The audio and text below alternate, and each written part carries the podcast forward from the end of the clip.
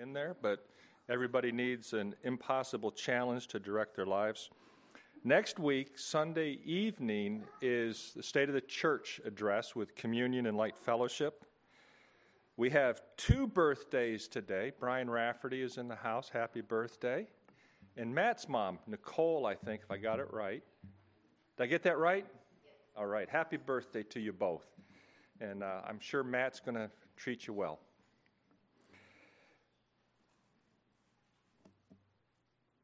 And I think that's it. Oh, yes, lunch. We have lunch today. Immediately after the fellowship, come on over, even if you haven't planned for it. Uh, Isaac has been cooking incredibly hard all week, so we'd love to have you share a meal with us right after church. So thank you, Pastor. Well, I hope you guys have had a great Christmas season. We have been using this Advent candle.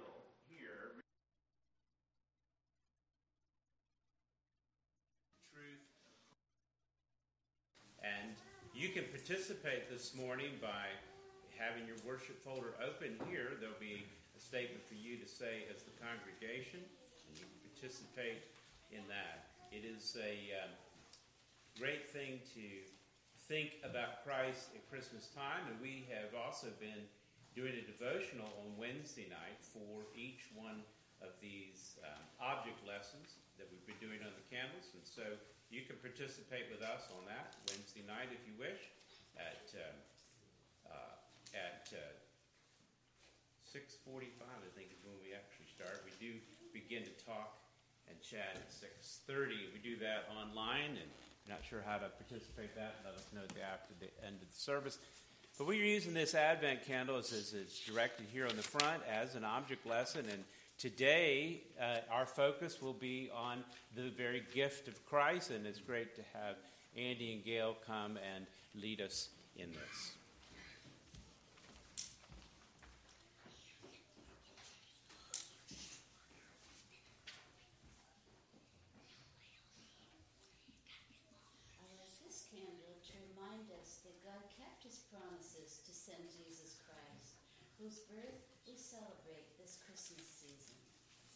For when the fullness of time had come, God sent forth his Son, born of a woman, born under the law, to redeem those who were under the law, so that we might receive adoption as sons. And because you were sons, God has sent the Spirit of his Son into our hearts, crying, Abba, Father. So you are no longer a slave, but a son. And if a son, then an heir through God. Thanks be to God for his indescribable gift. Let us pray. Father, we come to you now thankful for who you are and that all that you have done. Indeed, it is an indescribable gift to think about Jesus Christ our Lord, sending the Son to live among us, to achieve perfection, that merit that we would need to stand before you in perfect righteousness. We're thankful for sending the Son, and indeed, as we celebrate this our incarnation in our Christmas season, I pray this will not be thoughts that would be lightly on our mind. Thank you, Lord, for uh, not only sending the Son to live among us, but to die, to die for our sin, to atone for everyone, and then in doing so, to unite us to you.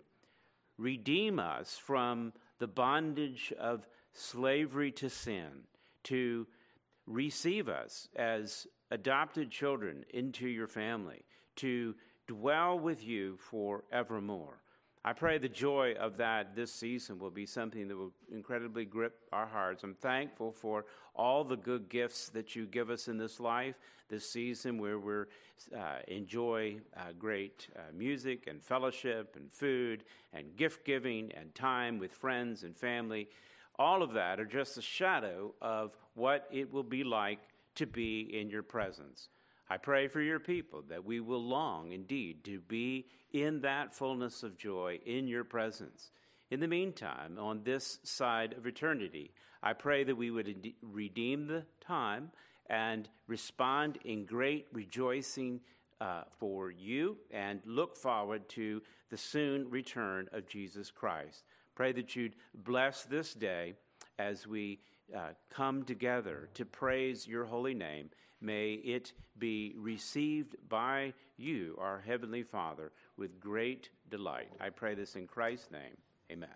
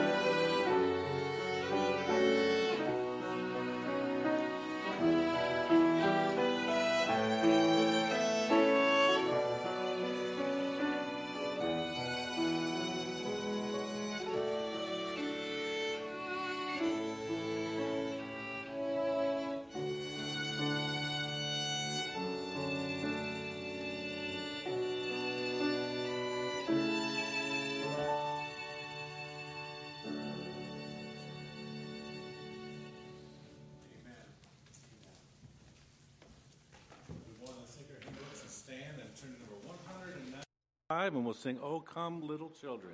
Luke eighteen sixteen says, "Let the little children come to me." one ninety-five.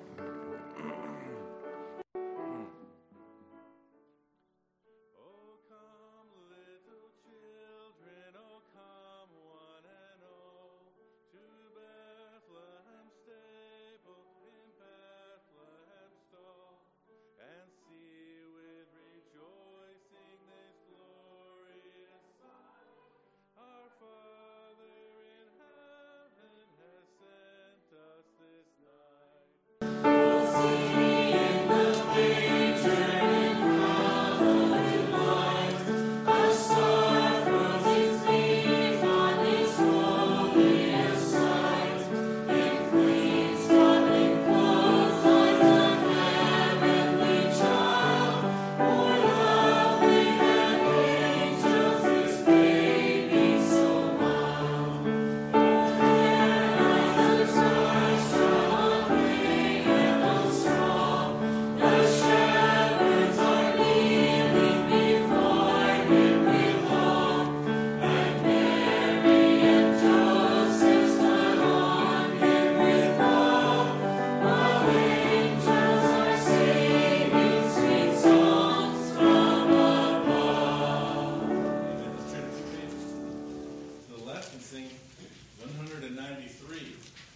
As with gladness men of old that saw the child with Mary his mother, and falling to their knees they worshipped him.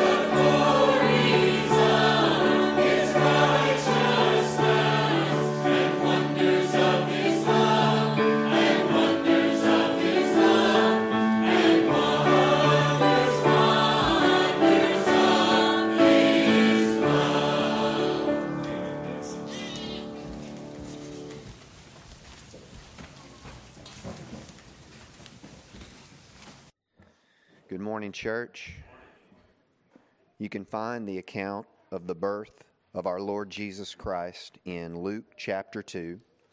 I'm going to read verses one through twenty-one. And you can find these on page eight fifty-seven of the Pew Bible.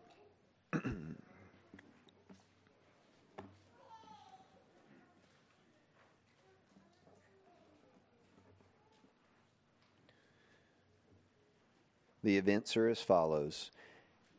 In those days, a decree went out from Caesar Augustus that all the world should be registered. This was the first registration when Quirinius was governor of Syria. And all went to be registered, each to his own town. And Joseph also went up from Galilee, from the town of Nazareth, to Judea, to the city of David, which is called Bethlehem, because he was of the house and lineage of David, to be registered with Mary, his betrothed, who was with child. And while they were there, the time came for her to give birth. And she gave birth to her firstborn son, and wrapped him in swaddling cloths, and laid him in a manger, because there was no place for them in the inn. And in the same region there were shepherds out in the field, keeping watch over their flock by night. And an angel of the Lord appeared to them, and the glory of the Lord shone around them, and they were filled with great fear. And the angel said to them, "Fear not, for behold, I bring you good news of great joy that will be for all the people. For unto you is born this day in the city of David a Savior, who is Christ the Lord. And this will be a sign for you. You will find a baby wrapped in swaddling cloths and lying in a manger." And suddenly there was with the angel a multitude of the heavenly host, praising God and saying, "Glory to God in the highest, and on earth peace among those with whom he is pleased." When the angels went away from them into heaven, the shepherds said to one another, "Let us go over to Bethlehem and see this thing that has happened, which the Lord has made known to us." And they went with haste and found Mary and Joseph and the baby lying in a manger. And when they saw it, they made known the saying that had been told them concerning this child. And all who heard it wondered at what the shepherds told them. But Mary treasured up all these things, pondering them in her heart. And the shepherds returned, glorifying and praising God for all they had heard and seen, as it had been told them. And at the end of eight days, when he was circumcised, he was called Jesus, the name given by the angel before he was conceived in the womb. Let us pray. Father, I thank you for your abundant grace and mercy that you have shown us in the past year. Father, I pray that we would treasure the greatest gift ever given, Jesus Christ, in our hearts. I pray that each and every one of us would know him as Lord and Savior. I pray that we would be like little children coming to him, even newborn babes. I pray that we would hate sin, Father. I pray that we would grow in the grace and the knowledge of Jesus Christ. And I pray that the glorious truth of your coming kingdom would refresh our hearts daily. I pray that you would use these gifts given today to hasten and further the coming of your kingdom, Father. And I pray that this is what would drive us on, the glorious truth of one day seeing Christ face to face. I pray these things in Jesus' name. Amen. Amen.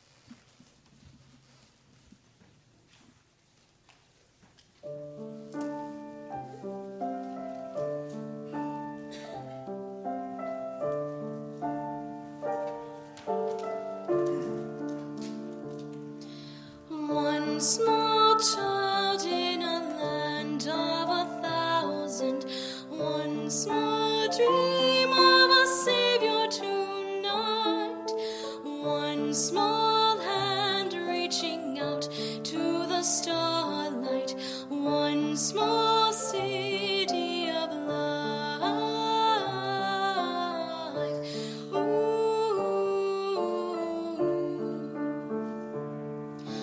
One king bringing his gold and his riches, one king ruling an army of might, one king kneeling with incense and candlelight, one king bringing us light. Ooh. See him lying a cradle beneath him, see him smiling in the storm, see his mother praising his father, see his tiny eyelids fall. One small child in a land of a thousand, one small dream in a people of might, one small hand reaching out to the starlight, one small Savior of life. Ooh.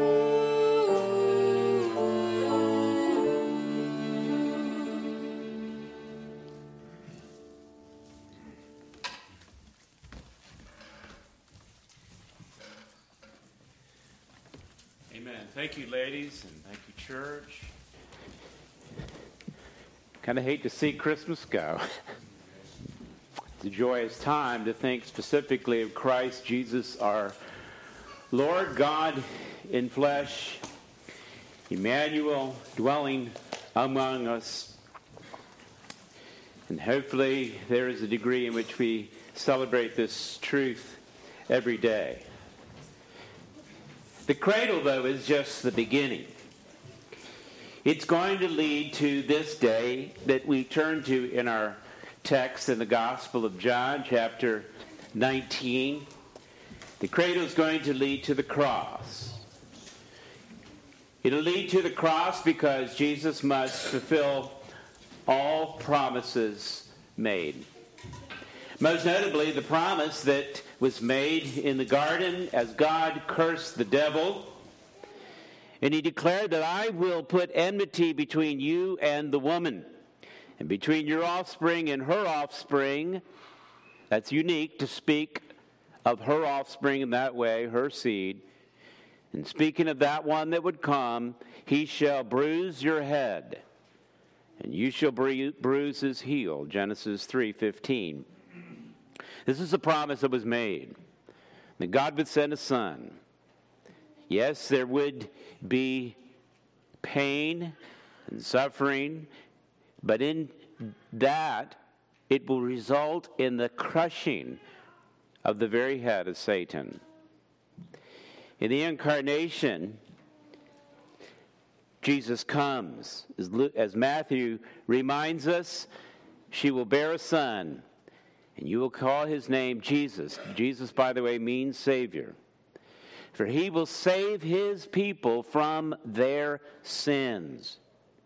All this took place to fulfill what had been spoken by the prophet. Behold, the virgin shall conceive and bear a son, and they shall call his name Emmanuel, which means God with us. To crush the head of the serpent, Jesus' heel must be bruised. And that brings us to the cross and where we're looking at it in our text today.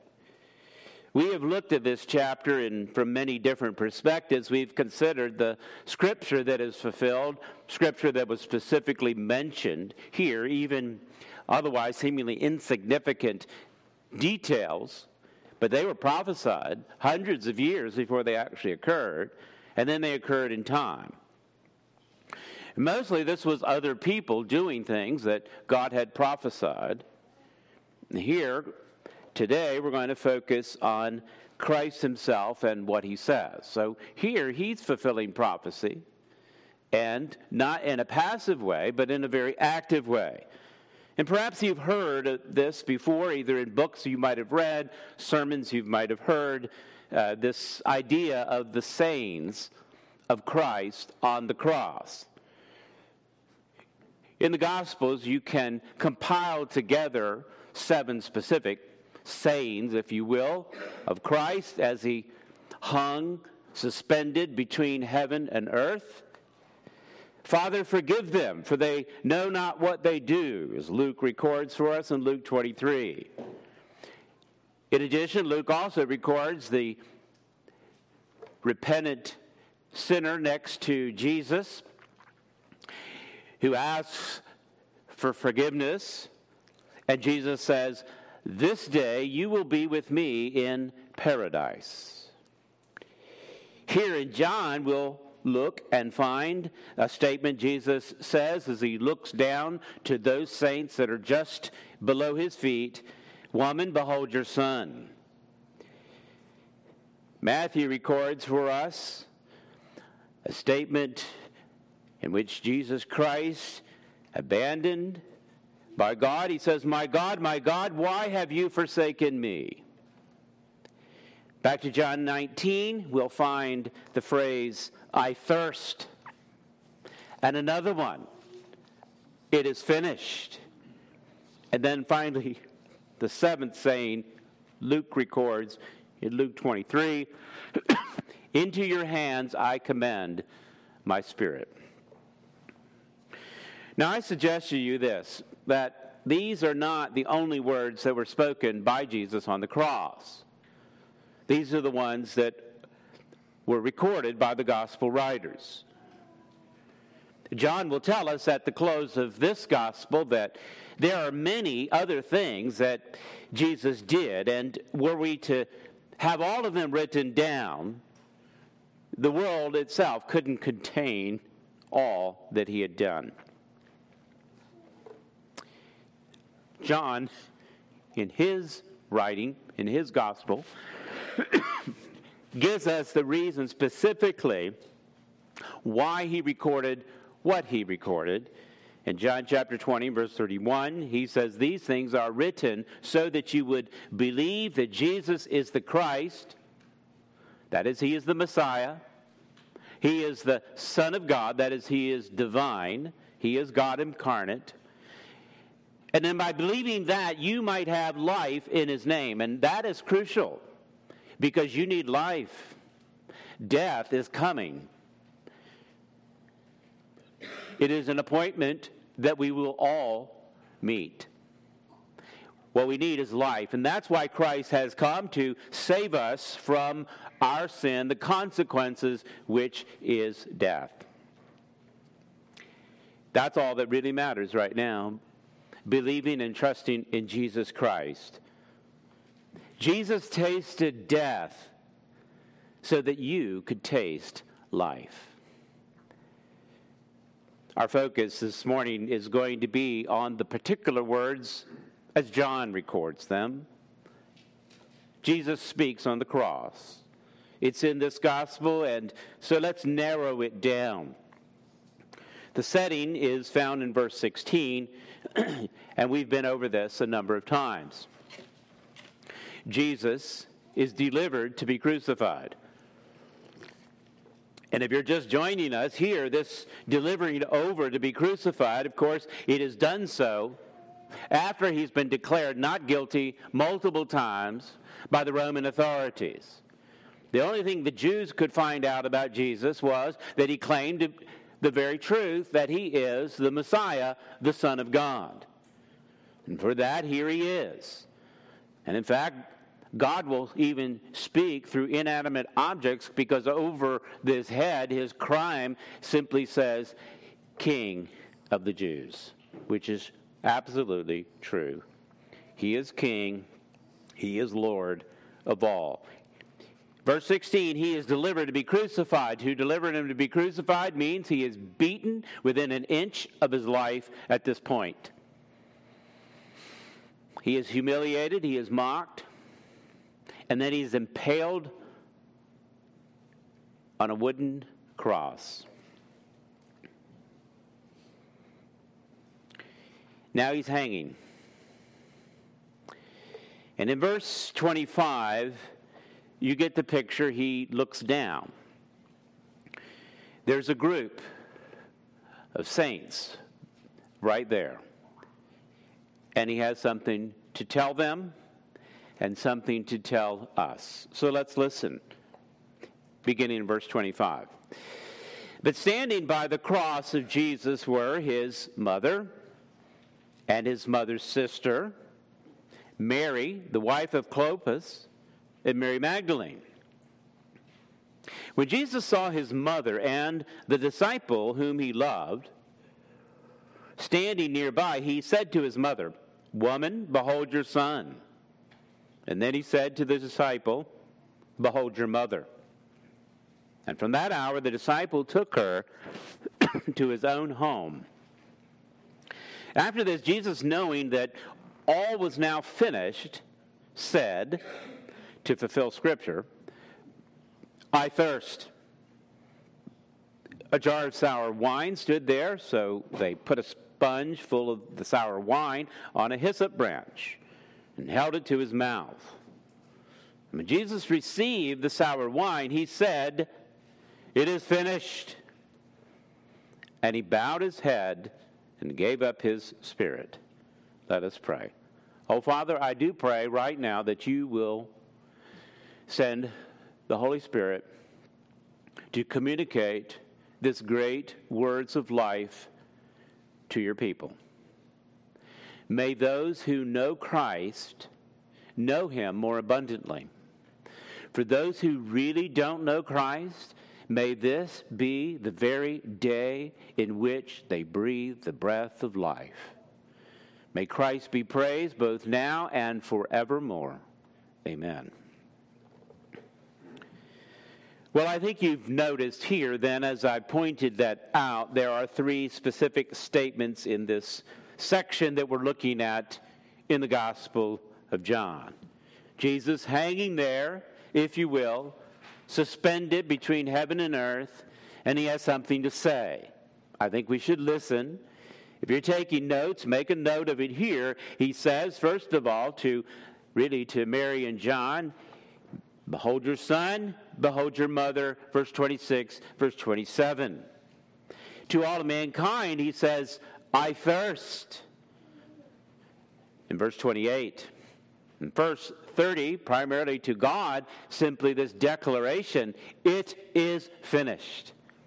Let's consider those statements that Jesus makes as recorded by John. This first one, found in twenty-six and twenty-seven, this is a statement that he is making to John, the writer of this gospel, and to his mother Mary. Jesus is hanging on the cross, essentially alone. There's a few, not many, that are gathered, not hundreds, not thousands. Many had followed him before, but for various different reasons. When he fed thousands of people, he declared, "They're following me for what they can get out of it." Here are just, it's whittled down to just a very few. Jesus is suffering great anguish, mentally, emotionally, and physically. He is in great pain. But even in the midst of all of this, and he really did suffer all of it, of great anguish as you can imagine, he takes the time and turns his attention to his biological mother, if you will, Mary, who is right there. He turns down to her and says simply this, "Woman, behold your son." And then to this other disciple, as we pointed out previously, this would be John, he tells him, "Behold your mother." This is a small group, only a few, gathered together here at the foot of the cross. No doubt they were in great emotional and mental anguish as well. Distraught would be too mild of a word. They are present here. They demonstrate their love for Jesus Christ. They could potentially, all of them, could potentially be rounded up, to be delivered over, to be crucified, or a fate similar to it. Their devotion to Jesus Christ is greater than their fear. And so here they are gathered around a small, courageous group in the presence of one who is being executed by Rome. With soundness of mind in the most challenging of all circumstances, Jesus sees that everything is put in order. Nothing is forgotten and nothing left undone. This is, this is what is going on here. Jesus would have been the eldest son, obviously, of Mary. She was a virgin when she brought forth her first son. It's a miraculous birth conceived by the very Holy Spirit of God, as we have already looked at. But in that culture, he certainly would have had the responsibility then, physically, humanly speaking, if you will, to care for his mother as she aged. By implication here in the text, Jesus uh, speaks to his mother in a way in which she would be a widow at this point. Joseph isn't mentioned. It's, it's most folks would conclude at this point that Joseph is deceased. Mary's a widow. A widow in that culture would not have a lot of options for herself. She wouldn't have been able to get a job and provide for herself. James, writing in the first century, also described true religion, saying truly religion is one that takes care of widows and orphans, particularly in that culture. These were people who could not help themselves. They had no other ability, and those that had true religion would help the very helpless. Paul gives specific instructions to the church. You can find that in First Timothy five, how the church was to care for those types of people. Widows are brought out specifically, uh, older ones as well. In this case, here Jesus, he's hanging on the cross. He's got a lot going on, as you can imagine. But he does take the time to take care of this simple responsibility. He doesn't leave it up to chance. He actually gives a declaration of a command. Behold your son, behold your mother, is what he says. Both Mary and John recognize his authority to make such a statement. They are obliged to do so, and they do follow his directive, because after all, Jesus is Lord, right? But if you think on this and what's going on here, too, in this assignment of Mary to John's care, he also demonstrates a unique bond within the family of God that I think can be easily overlooked. Jesus' brothers, if you remember, they are not believers at this point. They're not redeemed. So Mary's other children are still there, and they could have taken up the reins, but they're not believers. And so what does he do? He points to John, who is a believer. We'll hear about these brothers of Christ. They do come to Christ, but it is later. It is after his resurrection. It's not at this moment. They are together with the other disciples in the other upper room. You can find it in Acts chapter one. They were together praying. But at this point, on the cross, Jesus transfers his responsibility not to his biological siblings, but to a spiritual son. And I hope at this point you can see the direct application to the people of God, to the church specifically. There are many different descriptions of the church by way of analogy. You can think of some, can't you? A flock, a building, a body. But one of the most personal and endearing is that of a family. In fact, Paul and I were actually talking about that. It just happened to be last week. And it isn't that we're trying to manipulate this and cause this to happen. This just is, and we do need to be aware of it. This is how Christ would speak and talk about his relationships in a spiritual sense, superseding physical and biological. I'm not suggesting you would b- abandon responsibilities and connections, but rec- recognize the significance of our union with Christ and therefore union with one another.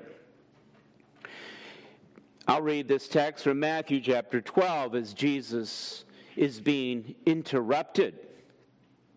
In verse forty-six of Matthew, while speaking to the people, behold, his mother and his brothers stood outside asking to speak with him. But he replied to the man who told him, who is my mother and who are my brothers? And stretching out his hand towards his disciples, he said, here are my mother and my brothers. For whoever does the will of my Father in heaven is my brother and sister and mother. You see that? It's a unique relationship. It is one that is not temporal, but one that is eternal. It will transcend time and go through eternity. And here is a recognition, Jesus in, te- in demonstrating this and teaching this, he is demonstrating that here, cultivate this type of relationship, your spiritual family, if you will. This metaphor is used quite a bit in Scripture. But, and rather than spend too much time on it, because we would like to look at some of these other statements, I'll just walk you through a single book on doctrine. And here I'd like for you to turn to see it for yourself, the book of Ephesians. The book of Ephesians is a great book, compacted first with great doctrine in the first three chapters, and then the following it moves over to what we call practical application of the household codes. So let's just walk through it and take a quick tour of how this doctrine of salvation, of what happens for those that are united to Christ, some of the descriptives of that new relationship with Christ. It is, and I'm arguing, it is beyond the individual, and it goes to all who are in Christ, to where they, they have a unique relationship one with another that is eternal. In chapter one, we'll start there. Of course, God is blessed in verse three. Great praise to God the Father and of our Lord Jesus Christ. He has blessed us, how? In Christ with every spiritual blessing in heavenly places, even as he chose us in him before the foundation of the world, that we should be holy and blameless before him in love. That is the condition of those that are in Christ. They are in Christ and therefore holy, set, set apart. They are blameless because Christ bore all blame, all guilt, and are in the state of belovedness or love. I don't care if nobody loves you. If you're in Christ, you couldn't be more loved.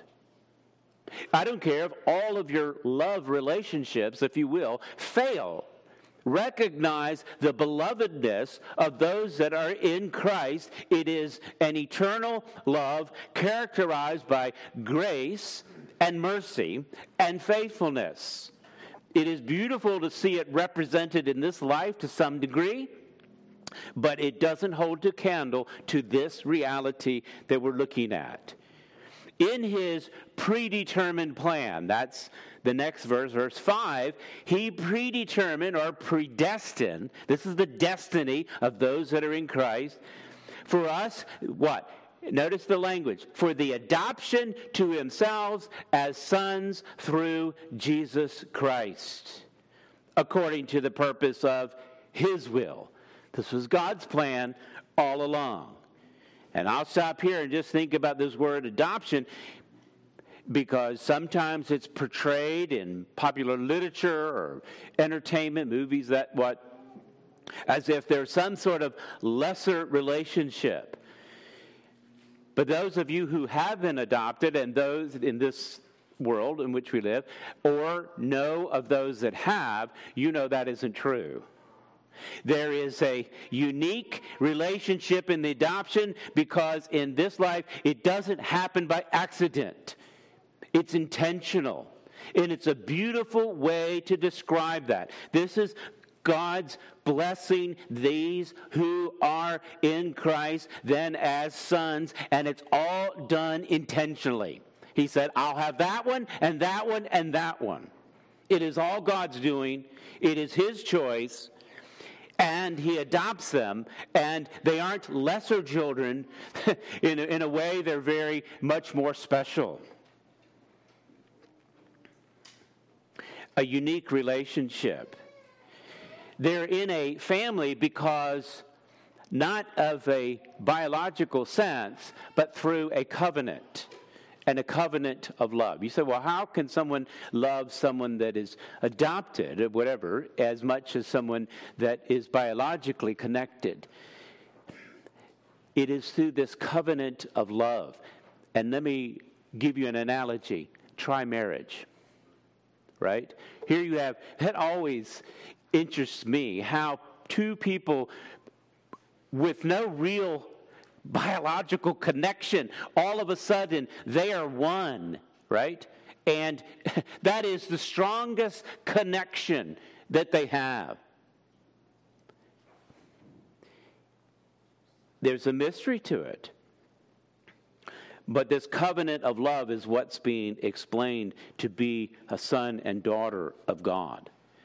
Chapter two, let's jump there and verse eighteen.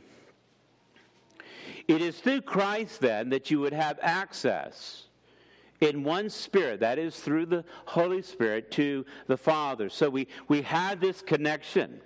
It is a connection by the very Holy Spirit of God dwelling in the life of believers. And so then, how what does that do to the status of the believer?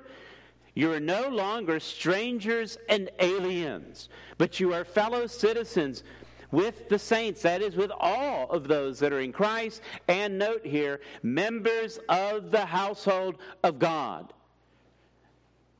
And might I say, that is an eternal household. There are all kinds of covenants and agreements that can be broken here in this temporal life, and death will bring about some of that breaking of that relationship. But in Christ, there is eternal life. And that relationship will never be broken. This fellow members, the saints together, are then of the very household of God himself forever. Flip over to the chapter three and verse fourteen.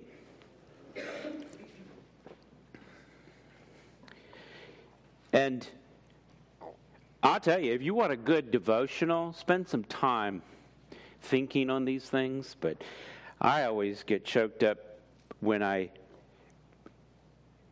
hear Paul praying in verse fourteen of chapter three. He says, I bow my knees before the Father. And as he's bowing in prayer, what is he thinking about? Verse fifteen. From whom every family in heaven and on earth is named. He's talking about those that, in context, those that are in Christ. There are those that are in Christ, alive in Christ, that are in heaven. There are those that are alive in Christ who are here on earth, and yet they are one family. together, united, whether they have deceased or whether they are still continuing on. He's praying then for the family of God, that according to the riches of his glory, he may grant you to be strengthened with power through his Spirit, that is the Holy Spirit, in your inner being. Man, that, that's a, a powerful phrase, isn't it? Pray that. If you want to know what should I pray for my beloved, for people I care about, pray that you would be strengthened with power through his Spirit in your inner being. And what would that strength look like? So that Christ may dwell in your hearts through faith, that you being rooted and grounded in love, that is the love of God in Christ, you may have strength to then comprehend with whom? With all the saints. Notice the unity here, what is being put together. All the saints. What, what are you going to think about?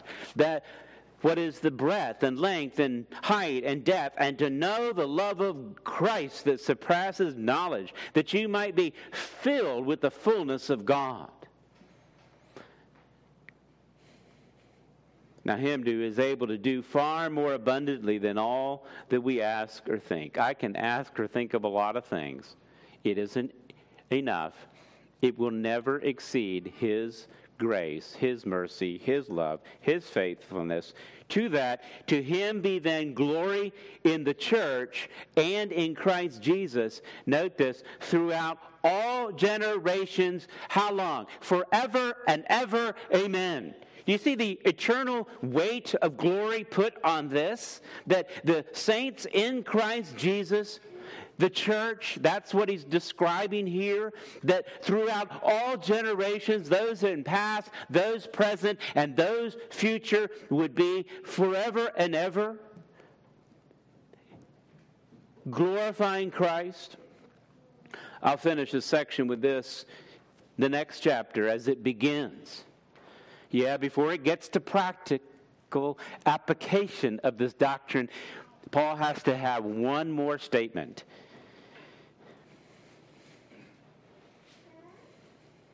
Somebody asked me over the Christmas break, you know, I guess they said, you know, is it, is it really difficult being a pastor and have to deal with people and all that stuff? And I know that some people have said that and complained about it, but I had to confess, no. I said, because they're all on the same page. They're in Christ. And I and I don't take that for granted. I know things could uh, flare up and things could happen. But I'll tell you what, it's been a great privilege to serve Christ in this community with these people, with you. Knowing that I can preach Christ and him crucified for the forgiveness of sins, and you'll hear it and want more of it. I can spend time preaching God's word and, and not give a lot of flowery stories, and you'll hear it, and you'll come back and back. It, it is great because of the unity of the faith that is in genuine believers, and and and that is what is being emphasized here in chapter four as he begins in verse four. Look at that. Here's the phrase that describes a true body of Christ. There is one body and one Spirit, just as you were called in that one hope that belongs to your call. One Lord, one faith, one baptism, one God, and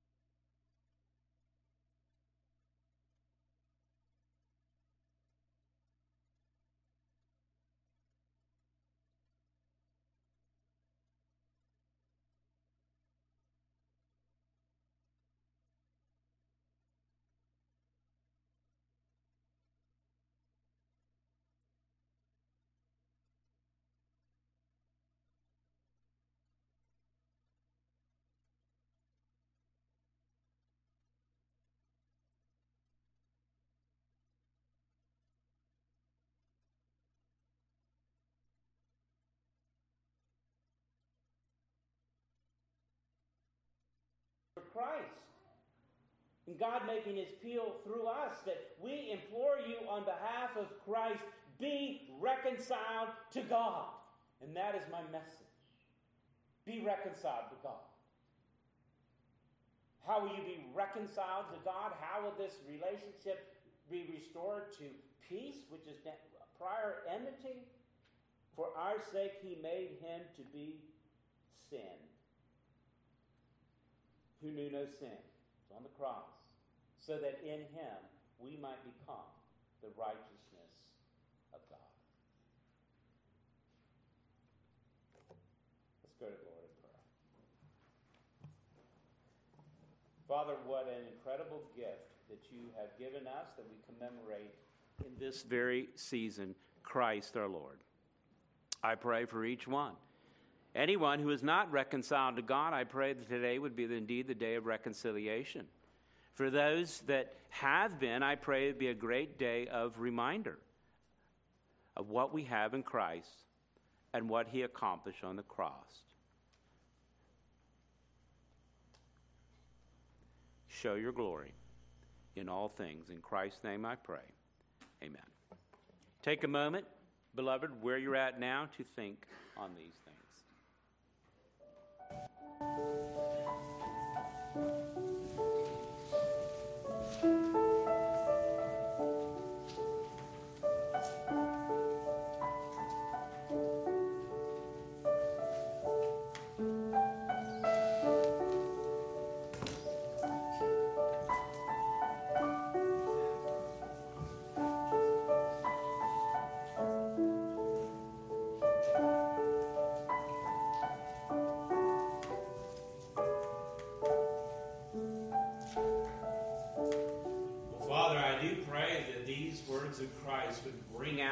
In our ears, may we think of our uniqueness, those of us who are in Christ, been called to a precious family with one another in Christ, to be with one another and worship you uh, forever and ever in eternity. To recognize there isn't a moment that we might go through that Christ doesn't fully understand as a faithful high priest, and that indeed you have paid it all, you have finished and accomplished redemption. We praise you in this day. In Christ's name, amen. Amber, I wasn't sure what we were going to do. I knew it wasn't going to be a little town of Bethlehem. I was thinking Calvary covers it all, but I like Jesus paid it all. What number are you at? two forty-nine. two forty-nine. Let y'all want to sing that? Jesus paid it all. Let's stand and sing. Yeah. I like it. Shout it out.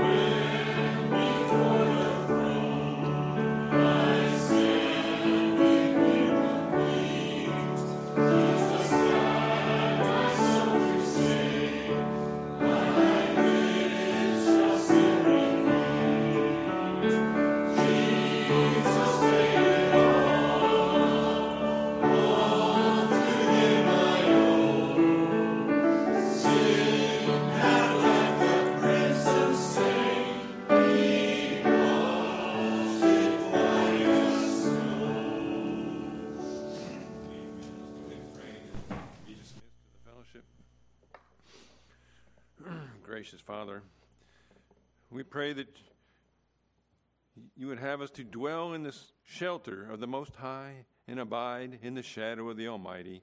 May the Lord be our refuge, our fortress, and our God in whom we trust.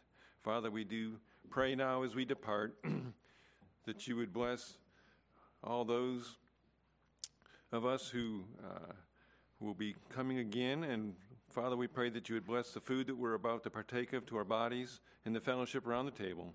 For we ask it now in Jesus' name. Amen.